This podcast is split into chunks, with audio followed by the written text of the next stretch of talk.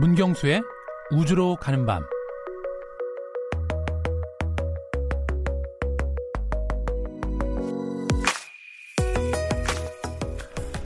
대부분의 사람들은 자신만의 음악 리스트가 하나쯤 있을 겁니다. 비 오는 날 듣기 좋은 노래라든지, 드라이브 하면서 듣기 좋은 노래, 연인과 헤어졌을 때 위로받고 싶은 노래들이 있으실 텐데요. 청취자 여러분들은 만일 우주에 간다면 어떤 노래를 듣고 싶으세요? 여러분이 우주에 가신다면 제가 우주 라디오 진행자가 돼서 신청곡을 드리고 싶네요. 우주 탐사가 시작된 이래 우주에서 영감을 받은 수많은 뮤지션들이 우주에 관한 노래를 만들고 즐겨 듣고 있다고 합니다. 실제 연구 결과에 따르면 우주에서 음악을 듣는 것이 우주인의 심리 안정에 큰 도움이 된다고 하는데요.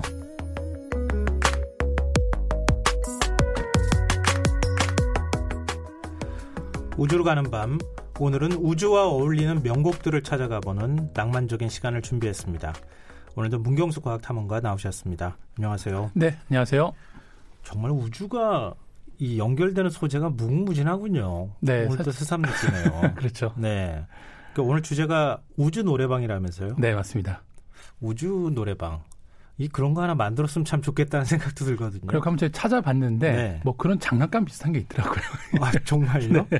그럼 그 어떻게 생긴 장난감이에요? 약간 뭐 주크박스 같은 건데 네, 거기 이제 그 버튼을 누르면 우주 관련된 노래는 아니지만 네, 그 버튼들이 다 별처럼 돼 있습니다. 오. 그러니까 그런 데서 착안을 하셔가지고 차라리 우주 노래방이라는 주제로 이렇게 그렇죠. 갖고 오신 거 아닌가 싶은데요. 좀 더 가까이 다가가고 싶어서.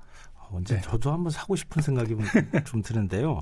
예, 매번 이제 코너 말기에 네. 우주와 관련된 또 어울리는 노래를 선곡을 해주시잖아요. 네, 그렇죠. 그래서 오늘은 어떻게 우리를 우주적 감상에 적게 할까 굉장히 궁금한데요.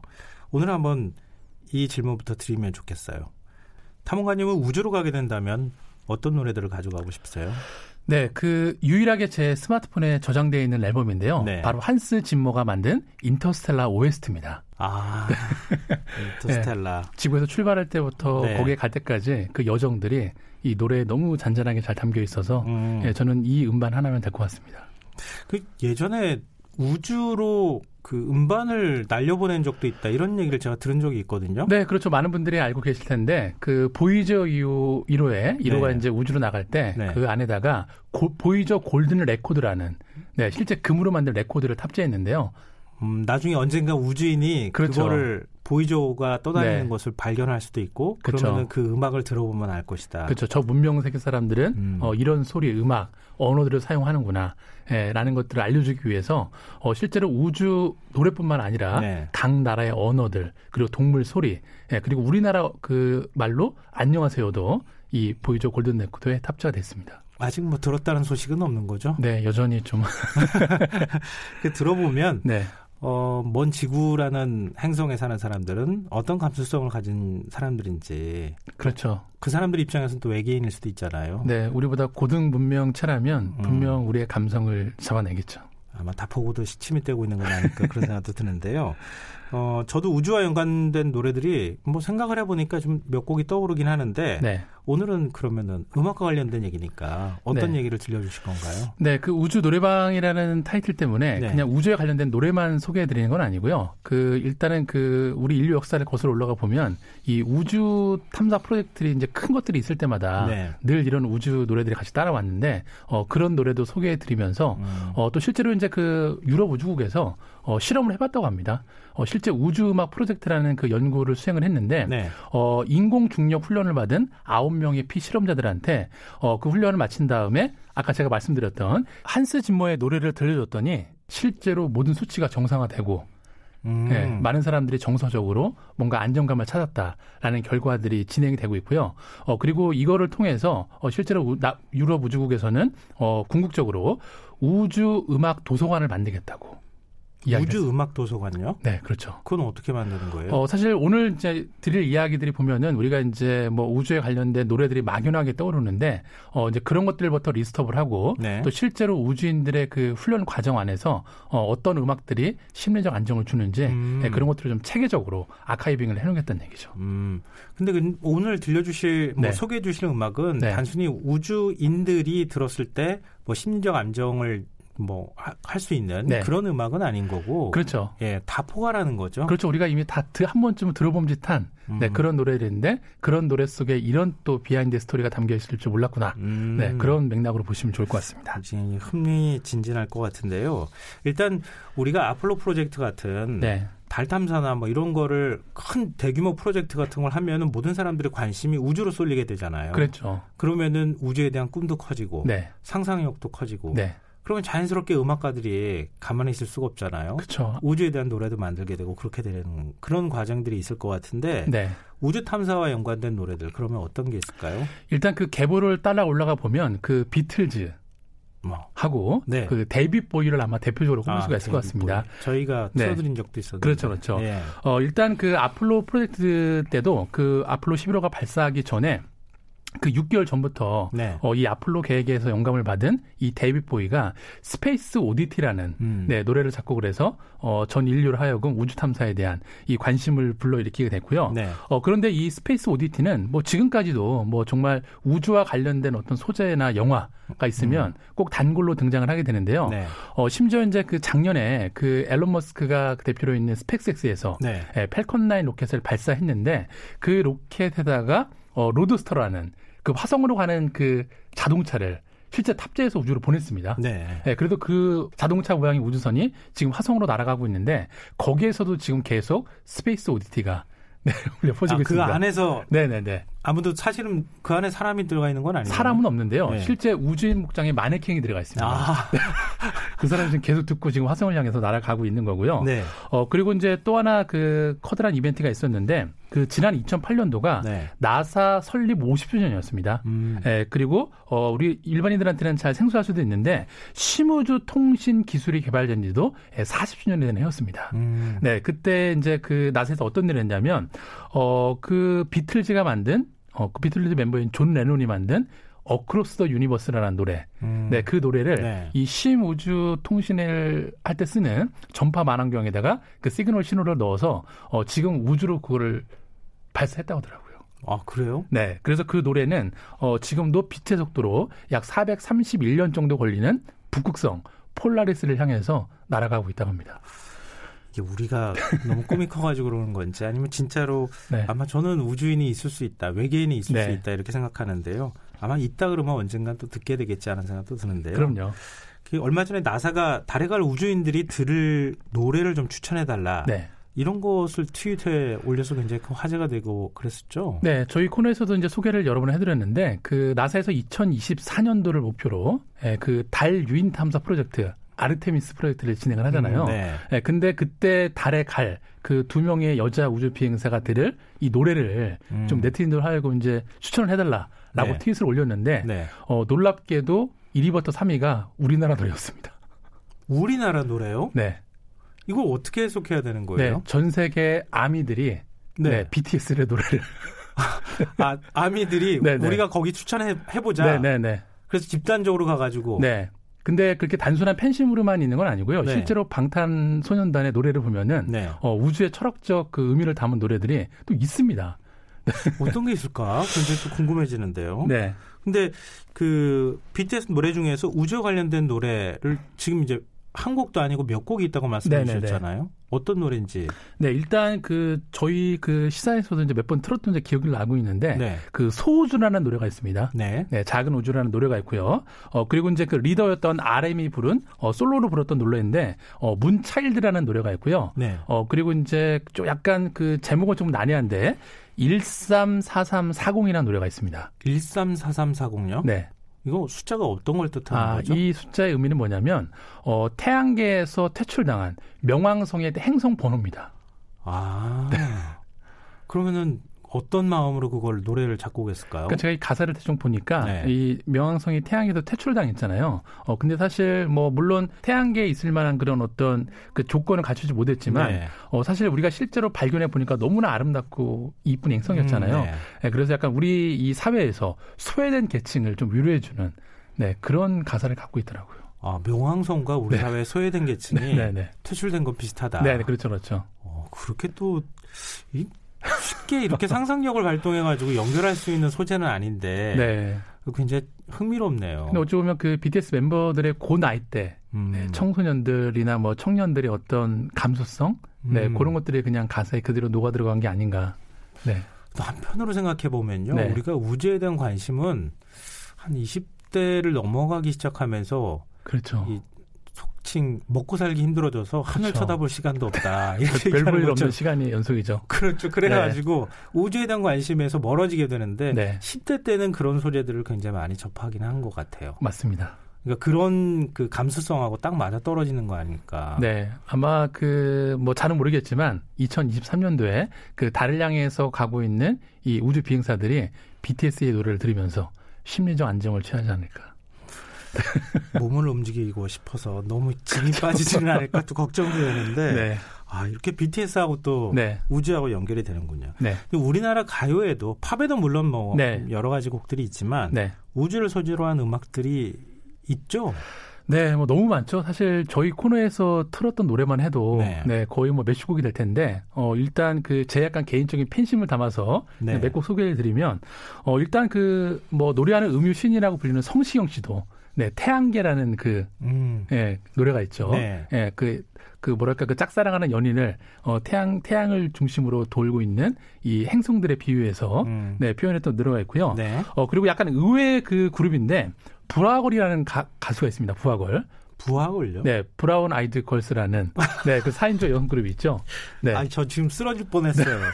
아니, 너무 줄여서 말씀하시지 마시고. 네, 근데 풀어서. 네, 보통 부하걸이라고 이제 많이 부르는데요. 이 부하걸의 그 작년 음반을 들어보면 네. 정말 그 수록곡된 노래들의 제목이 정말 엄청납니다. 일단 그 제목이 네. 워몰이 있고요. 네. 신의 입자가 있고 그다음에 아토믹, 프랙탈, 빛 이런 노래들이 수록이 되어 있습니다. 이건 웬만해서는 사실상 이렇게 그 과학적 지식이 좀 있는 분이 노래 작사를 하잖아요. 그렇죠. 그 멤버 중에 한 분이 이제 과학에 관심이 많으셔갖고 요 노래를 이제 그 노래를 만드셨는데 그 실제로 제가 이제 과학계에 있다 보니까 이때 한국 물리학회에서 이 부하걸을 우리가 초대해야 되는 거 아니냐 학회에. 네. 네. 근데 이게 너무 출연료가 안 맞아서 출연하지 못하는 가슴 아픈 기억이. 있습니다. 아니 그래도 잘 좀 설득 좀 하시지. 네. 그리고 이제 그 더 놀라운 노래가 있는데요. 네. 우리가 너무나 잘 아는 그 이승환 씨. 가 네, 2018년도에 10억 광년의 신호라는 노래를 네, 이렇게 발매한 적이 있는데 그때가 또 공교롭게도 중력파 발견이 됐던 그 해입니다. 네, 근데 그 노래 그 가사를 보면은 내 마지막 신호 불안하게 뒤섞여 끊어지건 파동의 끝자락. 네, 그래서 정말 그 물리학자들이 네. 이 가사를 물리학적으로 해석한다고 네 그렇게 써서 네, 정말 SNS에 많이 올렸던. 네, 제 주위에 그런 분들이 많았었습니다. 네. 그러니까 오히려 가수가 우리 이제 그런 네. 얘기 했었잖아요. 사실 우주 탐험할 때 그 과학적인 어떤 이론적인 것보다는 네. 오히려 영화 감독의 상상력이 네, 필요할 때도 있고 네. 예술적인 어떤 상상력이 필요하다고 얘기하셨는데 네. 누가 또 알겠습니까? 이승환 씨가 만들어낸 그러니까요. 과학적 이론이 네. 진짜로 나중에 가서 과학적으로 증명이 될 수도 있죠. 그래도 실제로 그 이 과학자분들이 어떻게 물어서 이제 직접 이승환 씨한테까지 그 메시지가 닿았나 봐요. 이거 그 중력파 검출을 염두에 두고서 쓴 곡이냐 그랬더니 전혀 상관없는 곡이었다. 예, 하지만 너무나 노래 가사가 이 매칭이 돼서 예, 세인을 깜짝 놀라게 했습니다. 그때. 별의별 참 여러 가지로 사연들이 굉장히 많은데요. 네. 몇 년 전 캐나다 우주비행사 크리스 헤드필드가 국제 우주정거장에서 우주 노래로 뭐 뮤직비디오를 찍었다 그러던 네, 기억이 있는데요. 네, 캐나다의 아주 뭐 유명한 그 우주 비행사인데요. 네. 그 이분이 그 국제 우주정거장 안에서 데이빗 보이의 스페이스 오디티를 예, 본인이 기타 연주를 하면서 네. 무중력 상태에서 예, 이 노래를 부른 게 영상으로 찍어서 SNS에 올라갔는데 조회수가 거의 수천만 건에 달았습니다. 수천만 건요? 네, 네.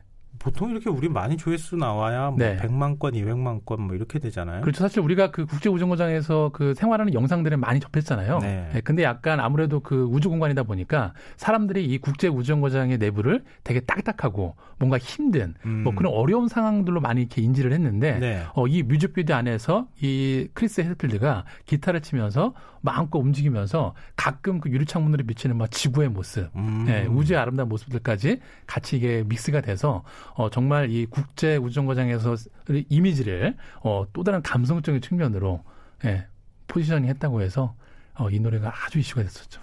예전에 우리가 그런 대화를 나눈 적이 있었던 게 기억이 나는데 우주비행사는 말을 잘해야 된다. 인터뷰도 잘하고 문학적 감수성이 있는 사람을 보내야 된다. 맞습니다. 왜냐하면 우리가 못 보는 걸 보는 거 아니겠어요? 그렇죠. 일종의 우리 대표 선수이기도 한데 맞습니다. 그런 사람이 나가서 우주에서 본 지구는 이래. 거기서 이런 감성을 느꼈다. 그리고 가서 나는 뭘 했다. 이런 것들을 좀 대신 전달해 주면 참 좋겠다는 생각을 했는데 딱 그런 상황 아닌가 싶네요. 그러니까 그 도구로서 음악을 활용했다라는 게 정말 신의 한 수였죠. 야, 근데 이거 누가 찍어줬어요? 이거 다른 우주비행사가 찍어준 거예요? 그렇겠죠. 동료 우주비행사가. 딱 아예 계획을 하고 간 거죠? 아마 이 우주비행사가 거의 그 미션을 마지막으로 이제 다시 우주에 갈 수 없는 그런 상황이어서요. 약간 좀 회고 같은 느낌으로 이런 걸 영상을 찍었던 것 같습니다. 참 멋있네요. 그렇죠. 부럽기도 하고요. 우리나라 사람이었으면 좋겠다는 생각도 들고. 이 비틀즈의 멤버 폴 맥카트니도 우주 노래를 만들어서 특별한 이벤트를 했다고 들었거든요. 네, 저도 이제 찾아보다가 좀 되게 놀랐는데 그 2015년도 11월 달에 그 폴 맥카트니가 미국 애너임에서 콘서트를 한 적이 있습니다. 근데 그 당시에 그 비틀즈가 작곡했던 굿데이 선샤인이라는 노래와 또 본인이 직접 작곡한 잉글리시 티라는 노래가 있는데 이 콘서트장의 그 실제 그 공연 실황을 국제 우주정거장이랑 라이브로 연결을 해서 우주 정거장에 있는 우주 비행사들한테 헌정을 한 그런 이벤트가 있었습니다. 야, 이건 폴 맥카트니니까 가능한 일 아니에요? 네, 그래서 실제로 그 요즘에도 그 국제 우주정거장에서 우주 비행사들이 모닝콜 음악으로 이 굿데이 선샤인을 아직도 틀고 있다라는 후문이 있습니다. 알람 대신에? 네, 그렇죠. 우주정거장에 나가 있는 우주 비행사들도 잠을 잔다고 하더라고요. 그렇죠, 잠을 잔다고. 우린 잠 못 잘 것 같은데 의외로 잠 잘 잔다고 얘기를 거기는 하더라고요. 억지로라도 자야죠. 그 험한 환경에서 견뎌내려면. 그리고 낮밤이 잘 안 맞으니까. 그렇죠. 그래서 일부러 이렇게 가리고 자도록 노력한다고 벽에 이렇게 얘기하던데. 붙어서. 사실 있습니다. 우리처럼 이렇게 누워서 잘 수도 없잖아요. 그렇죠. 그런데 아침에 알람처럼. 그렇죠. 우리 인류가 우리 이렇게 지켜봐주고 있구나. 그런 따뜻한 감성을 느꼈겠죠. 참. 그리고 화성에서 우주 노래를 공개한 일도 있다고 하는데 이게 가능한 일이긴 한 거예요. 네, 저도 정말 이게 이런 기사가 다 있나 싶었는데 찾아보니까요. 그 미국 출신 가수이자 래퍼인 윌 아이 엠이라는 그 가수가 있는데요. 이 가수가 자신의 노래인 리치 포 더 스타라는 노래를 2012년 8월 화성에서 최초 공개를 했는데요. 어떻게 화성에서 공개를 하죠? 약간 그 2012년도 8월이라는 숫자를 유심히 보시면 좋을 텐데 바로 화성 탐사선 큐리오서티 가 화성에 착륙했던 그날입니다. 그러니까 실제로 그냥 약간 그 어떤 나사와 어떤 그런 콜라보가 있었는데요. 나사가 이미 이제 이런 노래를 만든다는 걸 알고서 큐리오시티 안에다가 이 리치 포더 스타라는 노래를 메모리에 저장을 했습니다. 그래서 화성에 가서 이 메모리로 음악을 가동을 한 다음에 그 화성에 있는 그 음원을 지구로 다시 전송하는 이런 이벤트를 통해서 화성에서 신곡이 날라왔다. 이런 식으로 이제 그 이벤트를 했는데, 사실 이때가 사실 그 굉장한 이슈가 됐던 게요. 특히 그 교육적인 관점에서. 정말 그 나사에서 수백 명의 아이들이 모여서 이 노래를 딱 받아서 자기들이 딱 들었다는 그런 느낌이 아마 아이들한테 잊지 못할 추억이 됐을 거라고 생각을 합니다. 그러니까 유일한 거죠, 이게? 유일합니다, 그 나사 과학자는 그냥 되는 게 아니고요. 진짜 여러 가지 상상력이 좀 있어야 되는 것 같아요. 맞습니다. 자, 이제 정리를 할 때가 좀 됐는데 오늘은 그러면 굉장히 많은 음악을 소개를 해주셨는데 어떤 곡을 우리가 들어보면 좋을까요? 일단 또 연말이고 하니까 우리 또 주변에 그 소외 계신 분들을 좀 우리가 좀 둘러봐야 될 것 같아서 아까 소개해드렸던 방탄소년단의 134340이라는 노래를 준비했습니다. 명왕성은 버려진 행성이 아니고 다시 우리 태양계로 끌어들이는 행성으로 지금 얘기가 되고 있는 거잖아요. 네, 맞습니다. 그 마음을 그대로 담으면 참 좋겠다는 생각이 듭니다. 우리는 달빛에서 태어났지. 우리는 비행기에서 춤을 출 거야. 지금까지 우주로 가는 밤 문경수 과학탐험과 함께했습니다. 고맙습니다. 네, 감사합니다. 오늘 모바일 상품권 당첨자는 홈페이지 공지사항에서 확인하실 수 있습니다. 끝곡으로 BTS의 134340 들으시고요. 저는 내일 다시 찾아뵙겠습니다. 지금까지 시사평론가 김성환이었습니다. 고맙습니다.